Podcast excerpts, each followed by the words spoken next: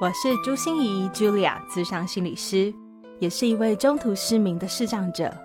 在咨商室里，我听你说；在 Podcast 里，也邀请你来听我说那些肉眼看不见，但是心里却更能看到的心理学小技巧与翻转人生的故事。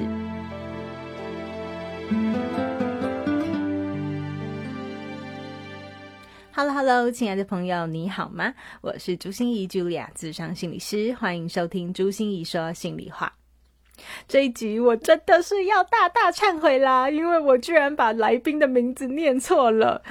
虽然他好像一点都没发现，然后没有纠正我，可是我觉得还是很不好意思哈。希望你听起来也不会觉得很明显。慎重介绍，他是专长于协助人们处理内心创伤的吴立健心理师。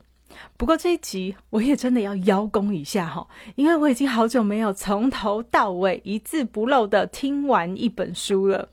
而吴立健心理师所出的《解离女孩》这本新书，就是一本这么吸引人的书啊！小说里的主角是一个名叫思雅的女孩，因为童年的创伤经验，患上了解离性身份障碍症，也就是多重人格，这是我们俗话说的哈。那心理是艾迪如何带着他一步一步发现自己，面对创伤，并且跟创伤共存的过程呢？我想呢，有一本很火红的畅销书，叫做《二十四个比例》，不知道你有没有看过哈？嗯，我是没有统计过到底有几个思雅了哈，但是真心希望这本书也能够如此畅销，因为我们常常会认为啊，多重人格应该很罕见吧，应该离我们很遥远吧。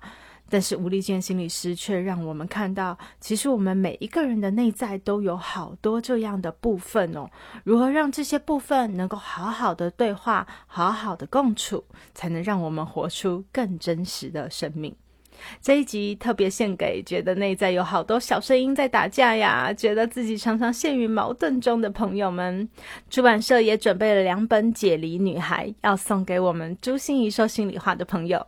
赶快到我的粉丝专业朱心怡视障心理师参加抽书活动喽！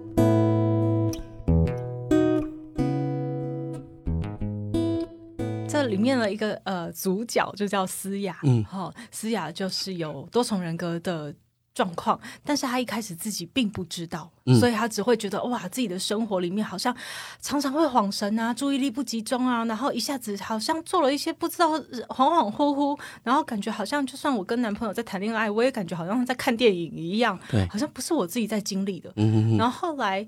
历届就用这个里面的治疗师叫艾迪，对不对？嗯，没错。然后抽丝剥茧，越来越发现哇，他 DID 就是多重人格的状况。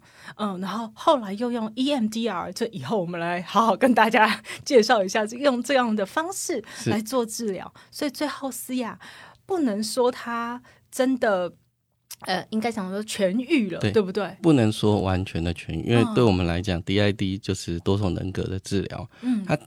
治疗是一个光谱的概念，它就是人格比较分裂一点点，然后人格比较整合一点点。嗯嗯嗯。所以我们比较少用哎完全痊愈的这种呃方法或这个概念去跟客人讲话，这样。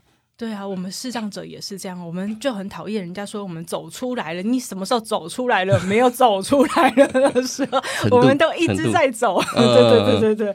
好，所以后面的结果是思雅能够跟他的 DID 跟每一个他的身份。嗯，比较和平的共存，比较和平的共存，然后以及呃，不会一天到晚在施压，没有注意到或施压，呃，完全没有意识的情况下自己跑出来这样。嗯嗯嗯嗯嗯，就是没事就在后面休息，有事情就出来讨论一下。就是背景模式和这个叫什么前面的这个主主角的模式，对，在驾驶舱还是在后面休息室这样。OK OK OK，所以我觉得很特别，就是你会想要写这个，我因为我看了。呃，虽然我自己真的觉得思雅的创伤应该算是小小咖，就是没有太可怕，然后而且有一个蛮温暖的转化的过程。嗯嗯。可是很多我们遇到更大的创伤或复杂性创伤的那个长期被性侵、长期被家暴、长期被忽视的那个那个状况是很多的。然后我就在想说，哇塞，丽姐，你会写这种一本书，就表示你一定经验过非常多创伤 的个案，对不对？对我主要工作的开就是个案，就是开的意思。我主要工作开其实就是以创伤为主，嗯，我大部分的个案都是创伤的个案。是啊，是啊，所以每天会接触到不同的创伤。那要那那那那一第一个是你自己，呃，是怎么怎么怎么能够跟这么多创伤在一起？然后第二个就是那是什么起心动念会让你想要写这本书呢？嗯，我说呃，你说我怎么跟创伤在一起嘛？就是也没有哎，就是因为后因为我们一开始。我之前在学校工作，所以对创伤的治疗的个案跟概念就还 OK，就有稍微学习一点点。可是我后来开始到社区工作，就是职场所跟神经科诊所的时候，那我们诊所的医生就对创伤很有兴趣，所以他就一开始就写了很多创伤的文章。所以大部分会来的都有一些创伤，那默默的我们就开始接收到很多的创伤的一些个案，所以。你也躲不掉，他们就来了。你就是要想办法协助他们。你有想逃过吗？呃，有想说，为什么我的个案的难易度都这么高？我到底在干嘛？嗯，可是这就不是我们能决定的。那我们也不能去选择嘛。就是个案来了，我们还是要尽心的去帮助他们。我们不会说你这个太困难，把你转掉。你可以啊，你大可以这样哎。嗯，如果我觉得我还就是我。我如果会转介到其他人身上，应该是代表我没有办法再帮助他了。嗯，对我比较不会说哦，这个有点困难。虽然我觉得我可以帮助他，可是我不想 跟他工作太耗能，我把它转掉。嗯，基本上我不太做这种事。所以听起来哦，就是我我觉得处理创伤治疗的呃专长的心理师，好，就是有很多我遇到过很多的这样的心理师，他就特别有这种喜欢处理创伤。喜欢处理重度的，喜欢处理很难的的那种兴趣，可是听起来你没有。你都要跟我稍微聊聊这些，舒缓一下内心的不适，也没有特别的事情要处理，只是想找人陪你说说话，这我也很欢迎。我已经很久没有遇到了，所以应该是说你选择的场域，你选择的呃这个这个呃族群，好像就就会跟他们碰到。嗯，因为对啊，因为后来我选择两个比较深入的治疗法，都是创伤为主的治疗法。一个就是我们刚刚写的 EMD 啊，另外一个是呃身体经验创伤疗法。那这两个刚好都是以创伤为治疗主体的创伤呃治疗方法。嗯，对，所以我。我觉得我后来我觉得我躲不掉了，他们一定会一直出现，所以这就叫敬业，对，就尊重我们的职业，也尊重我们的 client。对，嗯，我也想要随便聊聊，或者是轻松聊一聊就好。对对对，我们就是谢谢光临，然后欢迎再度光临就可以了。我现在。几乎没有这种 case 啊，都越来越重。嗯嗯嗯，哦，因为对啊，看到你都可以 handle 嘛，大家都越来越信任你了。然后我想也会有很多心理师把很难的个案都转借给你了。嗯，我觉得转借的都很困难呢，就是。如果会接收到别的心理师转给我们的，嗯或者是其实我们也是啊，就我自己转给别人的，应也是我觉得这个超棘手的，我才有可能会转出去。嗯，对，所以转介都都是困难。对，所以跟创伤就是不是你刻意选择的，可是就是逃不过了，就是要与创伤为伍。那这样的呃这样子的经历，又怎么去让你起心动念想要写这样？一本解离女孩的书，而且是用小说、用心理治疗的角度来写呢。对啊，哦，其实这有分原因呐。很久以前的原因是因为就是亲朋好友知道我是心理师吧，然后有一些不是我们业内的人啊，就会比如说看电视或看电影，就说：“哎，这是什么？这是什么？”那我可能就想，哎，这可能是强迫症啊，或者是啊，这是忧郁症。嗯嗯，对。然后他们听完都还好。嗯。然后就哦，这个是多重人格，因为对一般人来讲，我们会讲多重人格，啊，我们业内自己讲讲 DID。嗯嗯，我说哦，这是多重人格。然后我们就会发现，他们就会开始问我问题，说，哎，那个是什么原因？这个是什么原因？哎，你觉得那个人格是真的吗？哦，为什么会会会变两个啊？变完之后，他那个会不会变得很厉害，或力气很大，或开始会其他国家的语言之类的？对，很原因是因为大家好像在听到这个的时候是是会很好奇，然后很有很多非常刻板的印象，比如说危险啊，比如说变身之后就会变得有一些超能力，嗯，对，所以我就会发现说，哦，好像我们一般人，就一般的社会大众，对于这个 DID 其实是有一些很很很多的想象，跟很多的刻板印象跟不解。对，又想知道，但是又怕知道，嗯然后就很害怕知道，对，又觉得很可怕，这样子。嗯，所以这个是很这很久以前的原因。后来我就想说，好，那既然大家对这有兴趣，然后我也接触过一些，我就想说，那我要不要出一点总集，就是把我今这几年的一些经历都把它写下来之类的。所以一开始我就想说，好，既然我要写，我一开始就觉得要写一个要用小说的模式，而且是一个完全虚构的小说的模式为什么？为什么你会这样想？因为嗯、呃如果要写，因为如果要写真实的小说个案案例改编的话，我们通常会跟个案讲嘛，然后得到同意书之类的。可是这会有一个问题是，如果今天因为写书要写很久，如果我二零二零年开始写，我也拿到同意书了，我写到二零二三年的时候，他说：“哎呀，我考虑一下，我觉得还是不要好了。”呃，按照伦理，我们这本书就直接把它丢垃圾桶。是的，对，这是第一个问题，就会有一些不可抗的因素。那第二个问题是，假设他真的出了，他都说好，他真的出了，那卖了两三个月或两三年之后，他觉得好像引起了一些波澜，或者是他觉得，哎、这好像讲我，我要觉得这样，我过几年觉得这样不太好，他要说，呃，要我把书撤下来，我是撤不下来的，因为已经出版了，哦、所以其实会有一些，嗯，会有一些我不可抗拒，就是我如果得到他同意，我开始写之后，我没有办法预料到第一刚刚第一个问题或第二个问题。对，那是为了尊重克莱，我们本来就不希望伤害到他们，嗯，所以与其这样，我不如从头到尾 都自己想一个出来，这样子就比较不会遇到刚刚两个问题。我觉得你的心情跟我好像哦，因为我的 podcast 里面从心里挖宝这个单口节目啊，嗯我就是常常会分享一些案例，嗯，然后跟嗯大家来，其实我就是想要呃传达一些我自己想要传达的一些心理，不管疗愈的方法啊，或者是你如何看待自己的角度啊嗯这些东西。可是我发现去征求。同意都很困难，所以我干脆就自己虚拟，就是好多好多不同的状态，然后去把它融合在一起。哦，对啊，嗯尤其是呃比较担心的是一开始他同意，可是后来想想觉得还是不要好了。对，或者是说他觉得这个说出来，他一开始觉得还好，可是某一天夜深人静的时候，听起来就觉得 越这对我想越不对劲，对，那我这个伤害已经造成了，我也不知道怎么办完。全没救了。对对对对，你呃 p a c k e 还有办法拉下来，书说送出去，大家就开始在外面流传了，是是是，回不来。对吧？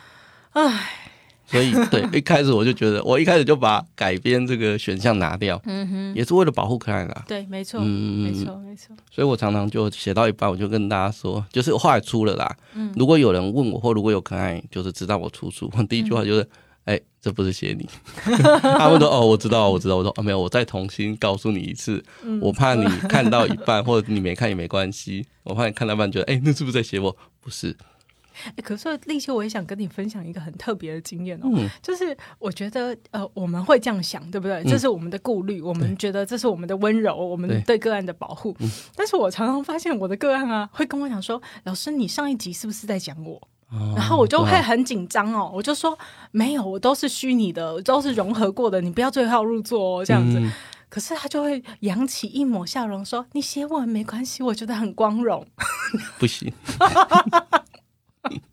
就是我发现，我我我遇到好多个这种，嗯。就是会跟我讲说，如果是写他，他很高兴，有听过，有听过，真的，嗯。我就觉得哇，这真的是就很像亚伦说的那个个案的世界和心理师的世界，有时候 是两种世界的感觉。对，可是我还是会尽量切啦，就是我知道你很高兴，然后我心领了。嗯 对对对对对，听听就好听听就好意思，我我不会，我还是不会写你。对，对，这些还是我们的伦伦伦理啦。嗯，一些还就是我们还是就怕万一嘛。对，就怕万一嗯你几年后觉得不好。是是是，所以我们进到这本书来说哈，嗯就了解你为什么想要写这本书，然后也了解那个起心动念是什么。那那可不可以跟我们多谈一谈这个 DID 这个多重人格的状况，在你的经验里面，它到底是一个什么状况呢？那么的神秘。对，在我的经验里面啊，他 DID 其实我们讲白话一点，就是其实在一个人身上出现两个不同的身份，那他有可能会有独立的情感、独立的行为、意识、经验，甚至独立的记忆都有可能。那为什么会发生这些事情？多半跟童年持续的创伤跟一开始心怡你讲的那个家内的一些呃性侵啊、一些乱伦跟暴力事件有关。对，那一多半来讲，就是小时候你常常发生这些事情，然后持续一阵子，一直持续，然后你无法逃脱，然后我们的大脑可能就会觉得，哦，你这样不行。对，它有点，呃，我觉得它有点像防卫机制啊，就是大脑真的觉得你不行，所以就会开始分裂，或者是想象这个人不是我，所以我就不会那么难过。那一直觉得不是你，那那那个人是谁？然后就开始慢慢慢慢的就是往那个光谱的，如果光谱一边是只有一个人，然后最右边是开始分裂出很多人格，他可能从最左边只有一个人，然后一直在经历这些事情，然后慢慢慢慢慢慢的去分，慢慢分开，慢慢分开，然后越来越久之后，就会有越来越多不同的人格去因应不同的事件或不同的人，这样。嗯，我就跟你讲的，就是我我可能要。解释一次，对，没错。所以我们一开始来讲 DID，其实会有一些呃性侵啊、一些暴力攻击的事件比较多。可是我其实，在写这本书的时候，我很刻意把它拿掉。嗯，对我，我其实是故意做这件事情的，是因为我原本就大家希望大家轻松一点看这本书。那你你要轻松看这本书，你就把这种东西写进去，大家会很沉重，然后看到一半就会觉得很不舒服。所以其实我也很有，我也很刻意把它拿掉。那也不是凭空拿的，因为我有一些呃 DID 的客人，他们其实没有经验过这一些，他们还是有 DID，嗯，所以我就觉得把他们拿掉好了，毕竟这个东西真正要写下去比较精彩，可看性比较多，或者是更生动，可是看起来的人会越听着会更不舒服。好啊，这就是你的体贴。对我故意的。对，可是这样子听起来就是说，创伤是一件非常主观的事情。嗯，没错，对不对？就是我们可以说，外在的确你发生了性暴力啊，你发现了性侵害啊，然后你有好多的这个家暴啊，所以你一定会解离。这个我们可以想象。可是其实很多时候，呃，你可能觉得外在还好。可是他的主观其实已经分裂了，因为他的主观已经无法承受了，是吗？嗯，因为我我就要从年纪来讲，越小的孩子啊，他经验到这些事情呢，他主观来讲会更加的的严重。我举个例子还来说，如果一个小孩子在上厕所的时候忽然停电，然后被关在厕所里大概两分钟好了，我们一般大人上厕所上到一半停电关在里面两分钟可能会很害怕，可是他会知道停电。对他知道停电是可能外面有声音，或者所有的东西一起按下，会知道应该是停电的，所以他可能会默默的弄好，然后自己再走出去。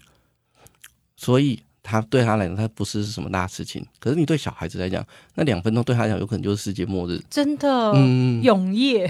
对他可能就哇发生什么事情呢？这世界到底发生什么事情？那我会不会死掉，或者是我会不会发生什么事情？对，所以一个主观的事情，对你我们小孩子来讲，呃，主观来讲，他可能觉得很严重。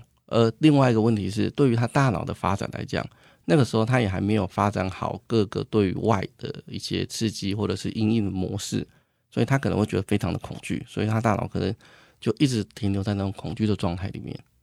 嗯，所以年纪越小的人，我们长大之后看到他们小时候的一些创伤跟一些状况，不一定会觉得他很恐怖，或不一定会觉得他会影响那么多。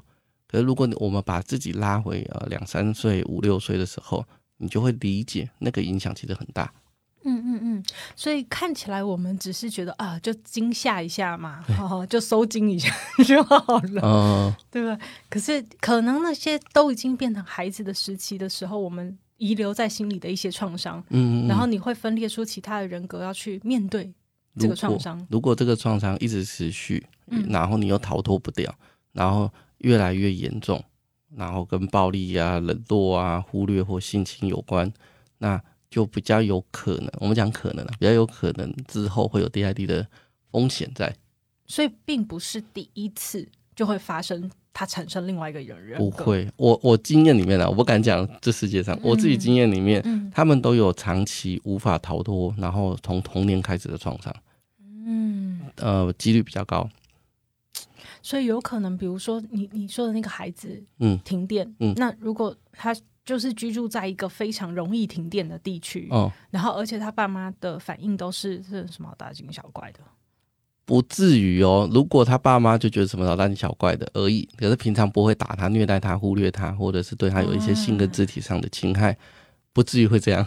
OK，他可能慢慢可以调试说，哦，这就是停电。对，这就是停电。我出去之后，我爸妈虽然觉得没什么好大惊小怪，可是他们会在那边不会打我或骂我，嗯我不会有生命跟危险或被遗弃的感觉。那也不一定，呃，应该不会有 DID 啊。嗯嗯嗯，好，所以听起来我们有几个要素哈，就是一个是长期的，而且无法逃脱的，而且是从童年时期开始，然后跟重要他人，就是主要照顾者息息相关的，嗯，跟重要他人的反应息息相关，或者是这些东西就是重要他人对你造成的。OK，因为你在意他嘛，啊对，然后他也对你非常的重要，对，因为你在。他就是你依附对象啊，对，然后是你依附对象这样对你做这些事情，嗯嗯嗯，然后长期无法逃脱，然后从童年开始，几率就比较高，嗯，我们不会讲一定会，几率就高一点，嗯嗯。那历届有办法让我们去想象一下，呃，多重人格或身份性，就是这个 DID 的这个状态，嗯，它大大概会展现出什么样子吗？因为我们在小说上面啊、影片上面看到的，就是好像，嗯，就是会突然变脸，好，突然变身，有的会，对，我遇过，对，对对，然后会会几个就在那边当着你面哦，几个就在吵架，就是他一下换这个，一下换那个，一下换那个，对。就是他，我我也不知道这些影片或小说，他描写出来的 DID 的样子，是你临床看到的吗？呃，影片当然是会比较夸张一点点的，嗯，但临床看到也会有类似的状态，是他们可能会跟你讲话讲到一半，嗯，然后跟你说好吵哦，嗯，就是我就问他我啊发生什么事？说没有，刚刚谁谁谁在讲话，我觉得很吵。那他们有病耻感吗？哦。如果被发现的人，就是他们确完整，就是确诊是指的神经科医生啊诊断完真的有的时候，我们会跟他们讨论。这样情况下，他们就开始比较有病史感。那有一些是，我有遇过一些是，呃，我觉得有，但是我就慢慢跟他讨论，讨论完请他回去把这些事情跟他的医生讲，然后医生就说，嗯，那应该就是。那当他一开始不是这么清楚的时候，他可能比较没有病耻感，他只是觉得自己常常恍神。或者是会突然昏倒，嗯，或者意识模糊这样，嗯，就类似觉得自己自动导航。被登出。呃，你知道你在吃饭，你在走路，你在工作，可是你没有限制感，可是你知道你在做那些事，哦，就有点类似自动导航。嗯嗯，对对对，呃，有些可爱的形容是这样，就是自动导航。嗯，然后他们就觉得怪怪的，或者是旁边的人觉得他怪怪的，因为你就自动导航的时候，你不太有情绪，嗯，然后跟你讲话讲很久，你才会回神，然后就回到了呃。主动控就是自己的控制，对，然后很有有些时候他的亲朋好友或者同事就会跟你说，你可能要去看个医生，然后他就把这些问题，因为他原本也不知道自己发生什么事，他就把这些问题跟他的医生讨论，然后才被确诊哦，可能是 DID，这个也有可能。嗯，哇，听起来就是。呃，所以有点像是那个，有时候鸡同半上身，有时候鸡同全上身。呃，呃，我觉得可以这样讲，哎，就是有些时候啊，你问说他们有没有病耻感嘛？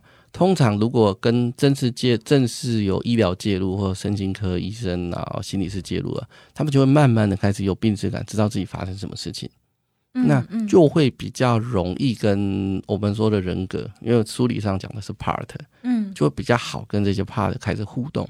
嗯嗯嗯，你比较有意识说那些 part 原来是各个是什么？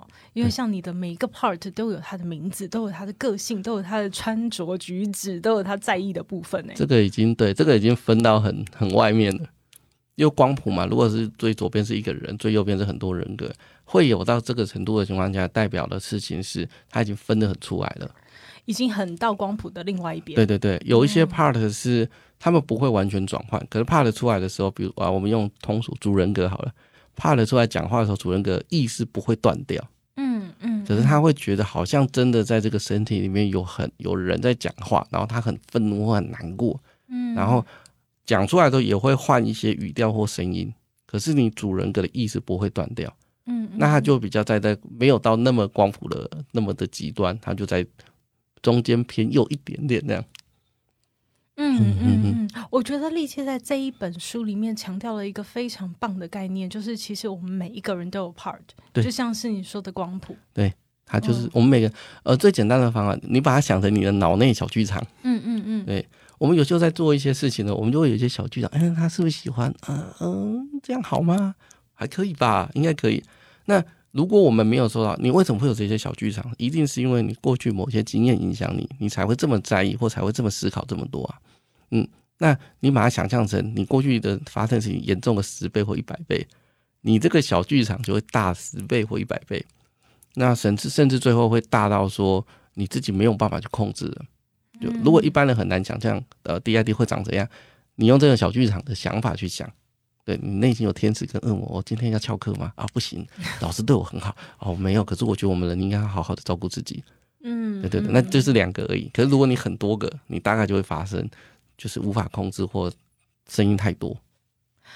嗯，所以像也像是我这呃在节目中有讲过的内在小孩。嗯，没错，对这也是我们的一个 part。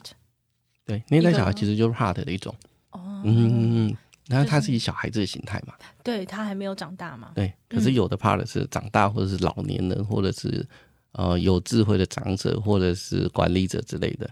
所以我们会说，内在小孩其实是 part 的一种。对我自己的看法来讲，内在小孩其实是 part 的一种。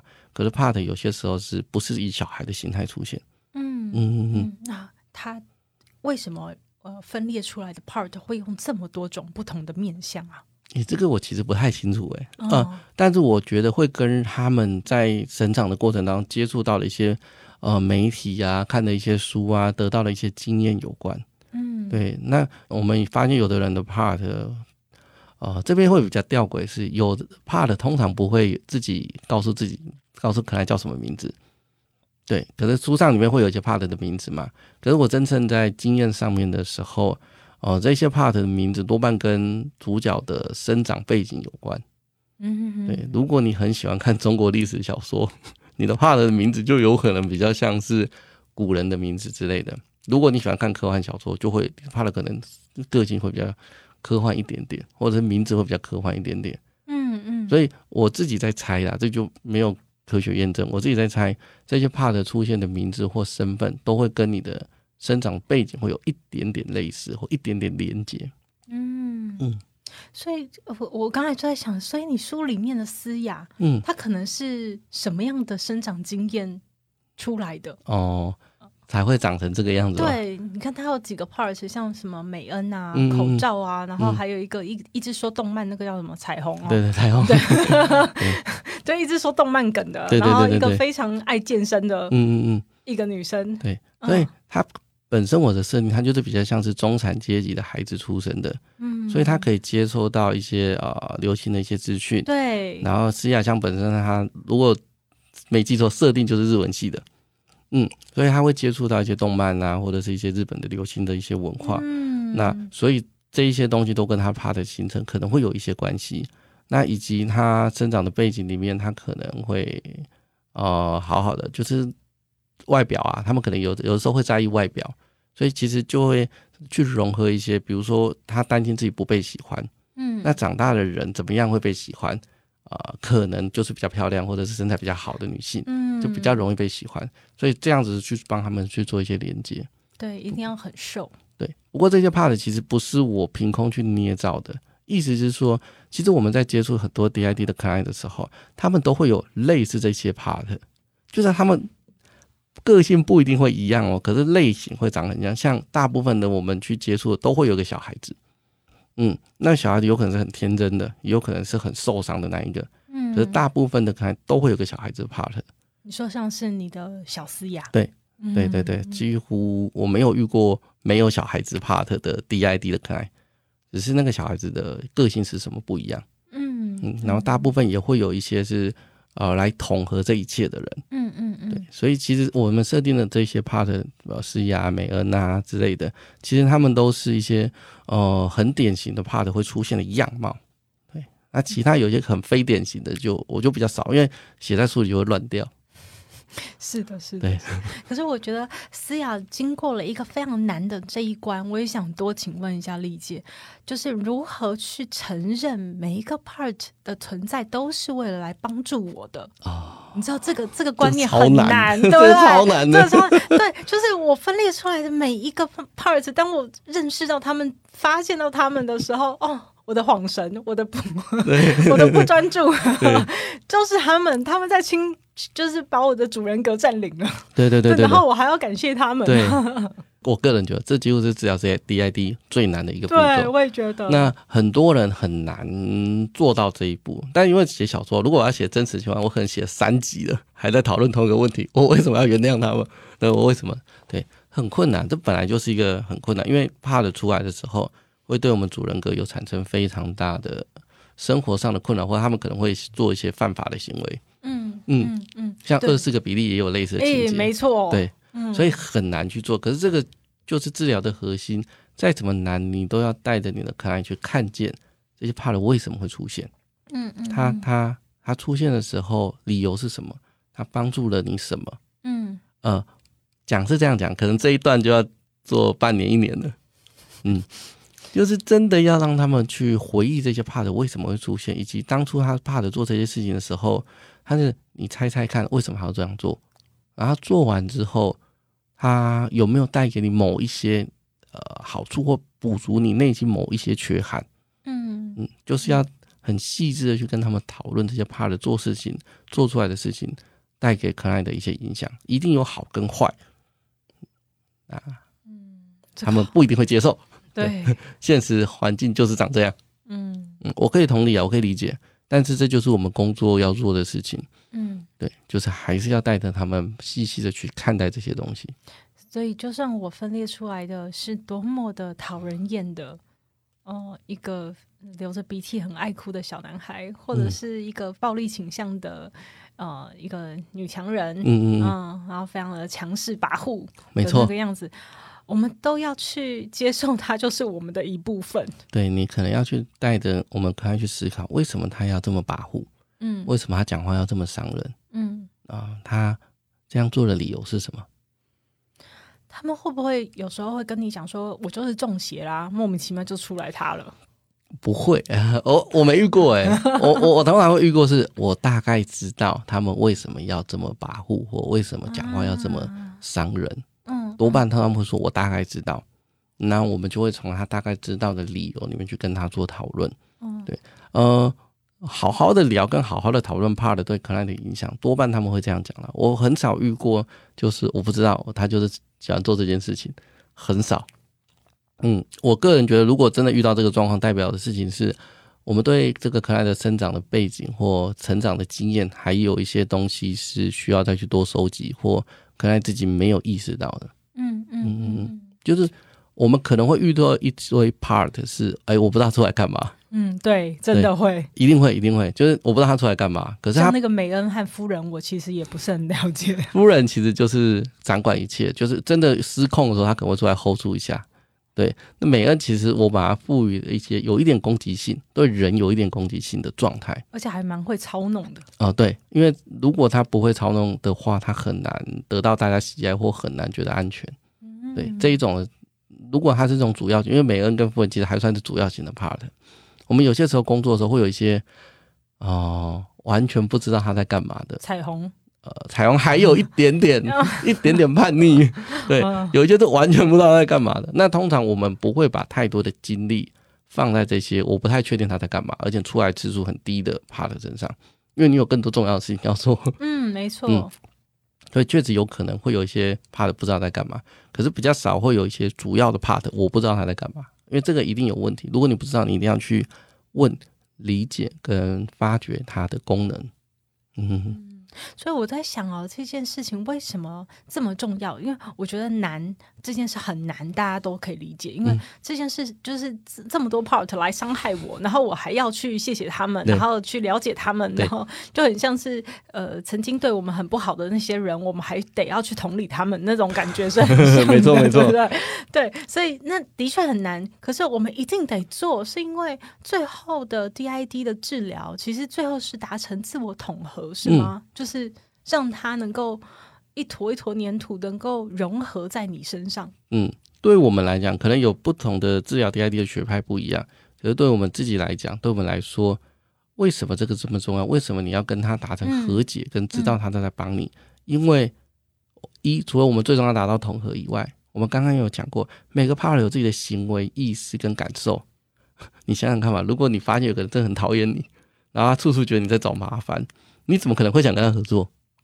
嗯嗯，你就会更防卫嘛。如果你的主人格一直觉得你很糟糕、很讨厌，然后想把你弄掉，嗯，想把你挤出去，你一辈子不要出现就好了。那个怕的不可能跟主人格合作，他就会来搞破坏。对，因为你不你不理我，你很讨厌我，那为什么我要跟你合作？嗯嗯，所以当你发现，就是我过去的经验是，你只要跟你的怕的硬碰硬，通常不会有什么好下场。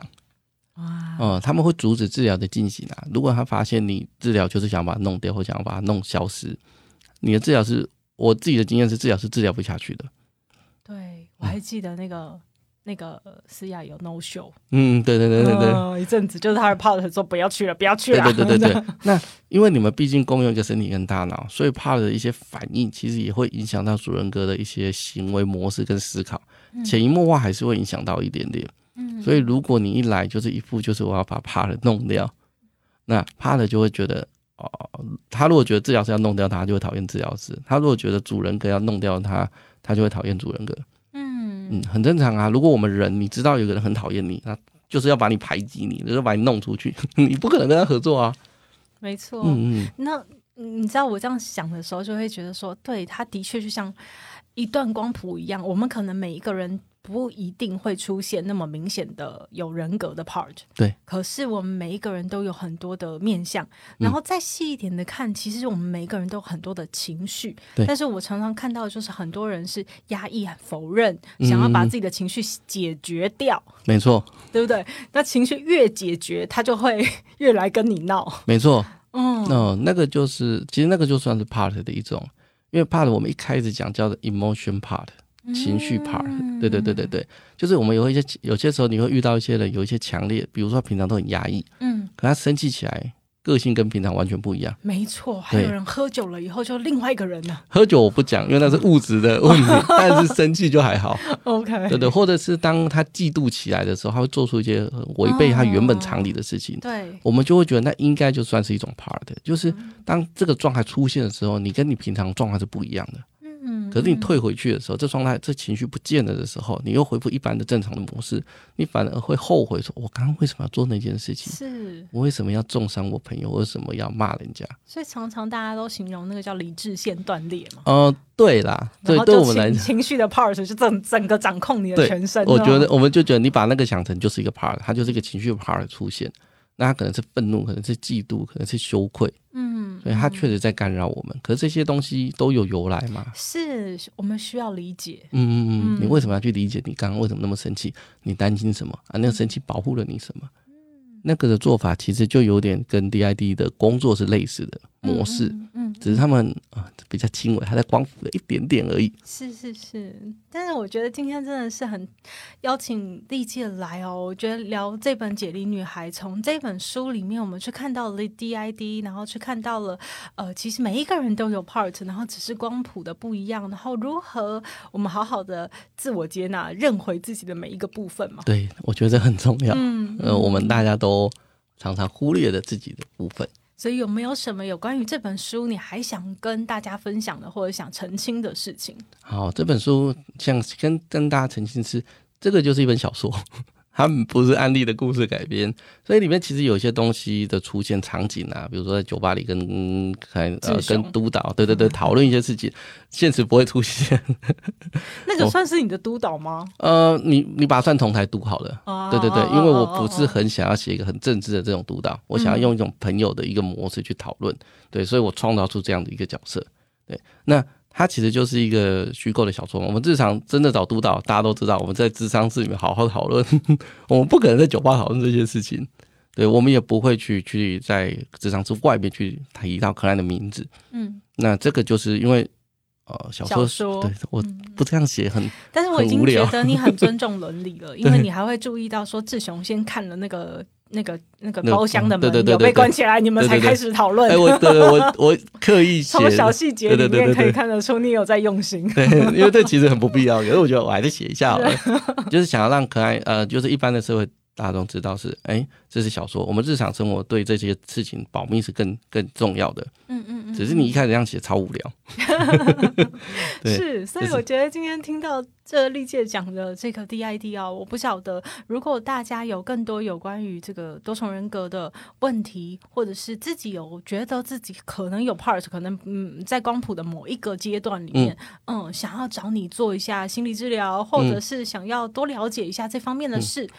你可以有什么样的资源提供给大家吗？好，我因为我自己有在经营自己的粉砖、IG 跟 Podcast 频道，那就叫健心健心理，就是健康的健，然后心，然后看见的见跟心理这样。我是听了好久以后才知道那是你太太。对，你就我三个都用一样名字，所以你在 FB 搜寻健心健理或 IG 或 Podcast 都可以找到我。那我在里面其实会分享一些心理学跟 Part 的相关的知识。不一定都会分享到多重人格 DID 啦，可是如果你在里面可以听到一些介绍，或者是你真的有问题，你可以私讯我。对，但我不会跟跟你做治疗，我会告诉你你在哪里可以找到我，或者是哪些地方有类似的人可以协助你。嗯嗯嗯嗯。那如果要找你的话呢？做心理治疗的话，如果要找我做心理治疗，我主要在呃。几个地方啦，就稍微讲一下，但每个位时间不一样，就在就是有问题可以咨询我。我主要在李正阳身心诊所，在南京三明，或者是一个叫国父纪念馆，在一个叫秘密心理治疗所，然后行天宫那附近叫点亮心灯啊。新北有一个地方叫顶溪，对，它就叫顶溪心理咨商中心。哇塞，你所以你你直登四个地方，我直登一个地方，资源报备三个地方，哎呦。但是因为每个时间都不太一样啊，所以有些时候。可爱的时间不不配合的话，只能去某些地方，大概是这样。为为为什么想要四个地方？哦，因为这几个都 这几个都一开幕我就在里面，那里面的那个经营者其实就是我们当初一起训练，或是当初我的老师，嗯，所以其实都是很早，就是刚几乎都是刚开幕就在里面。可以算算开国元老哈？呃，也不算，呃，不算开国，但是算元老。对，就是当初开始去训练或当初一起练习都互相认识的朋友。嗯嗯嗯嗯嗯，所以难怪历届呃在书里面有说，就是蛮累的，就是感觉好像舟车劳顿就已经蛮累。对对对，可是每一个地方都有不同的意义，然后都可以相处不同人事物，这可能也是一件好的事。没错，哦，这也是一种心理师的舒压。呃，就是接触到各个不同的人。对对对对对。OK，所以今天非常谢谢历届，谢谢谢谢，拜拜拜拜。心念转个弯，生命无限宽。如果你喜欢我的节目，邀请你可以继续追踪，并且给我五星评价和留言互动。如果你也感受到我们团队的用心，可以使用自由赞助的功能，给予我们实质的鼓励哦。咨商需求、合作邀约，或想要了解更多心理学的知识与故事，节目说明栏中都有我更多完整的资讯哦。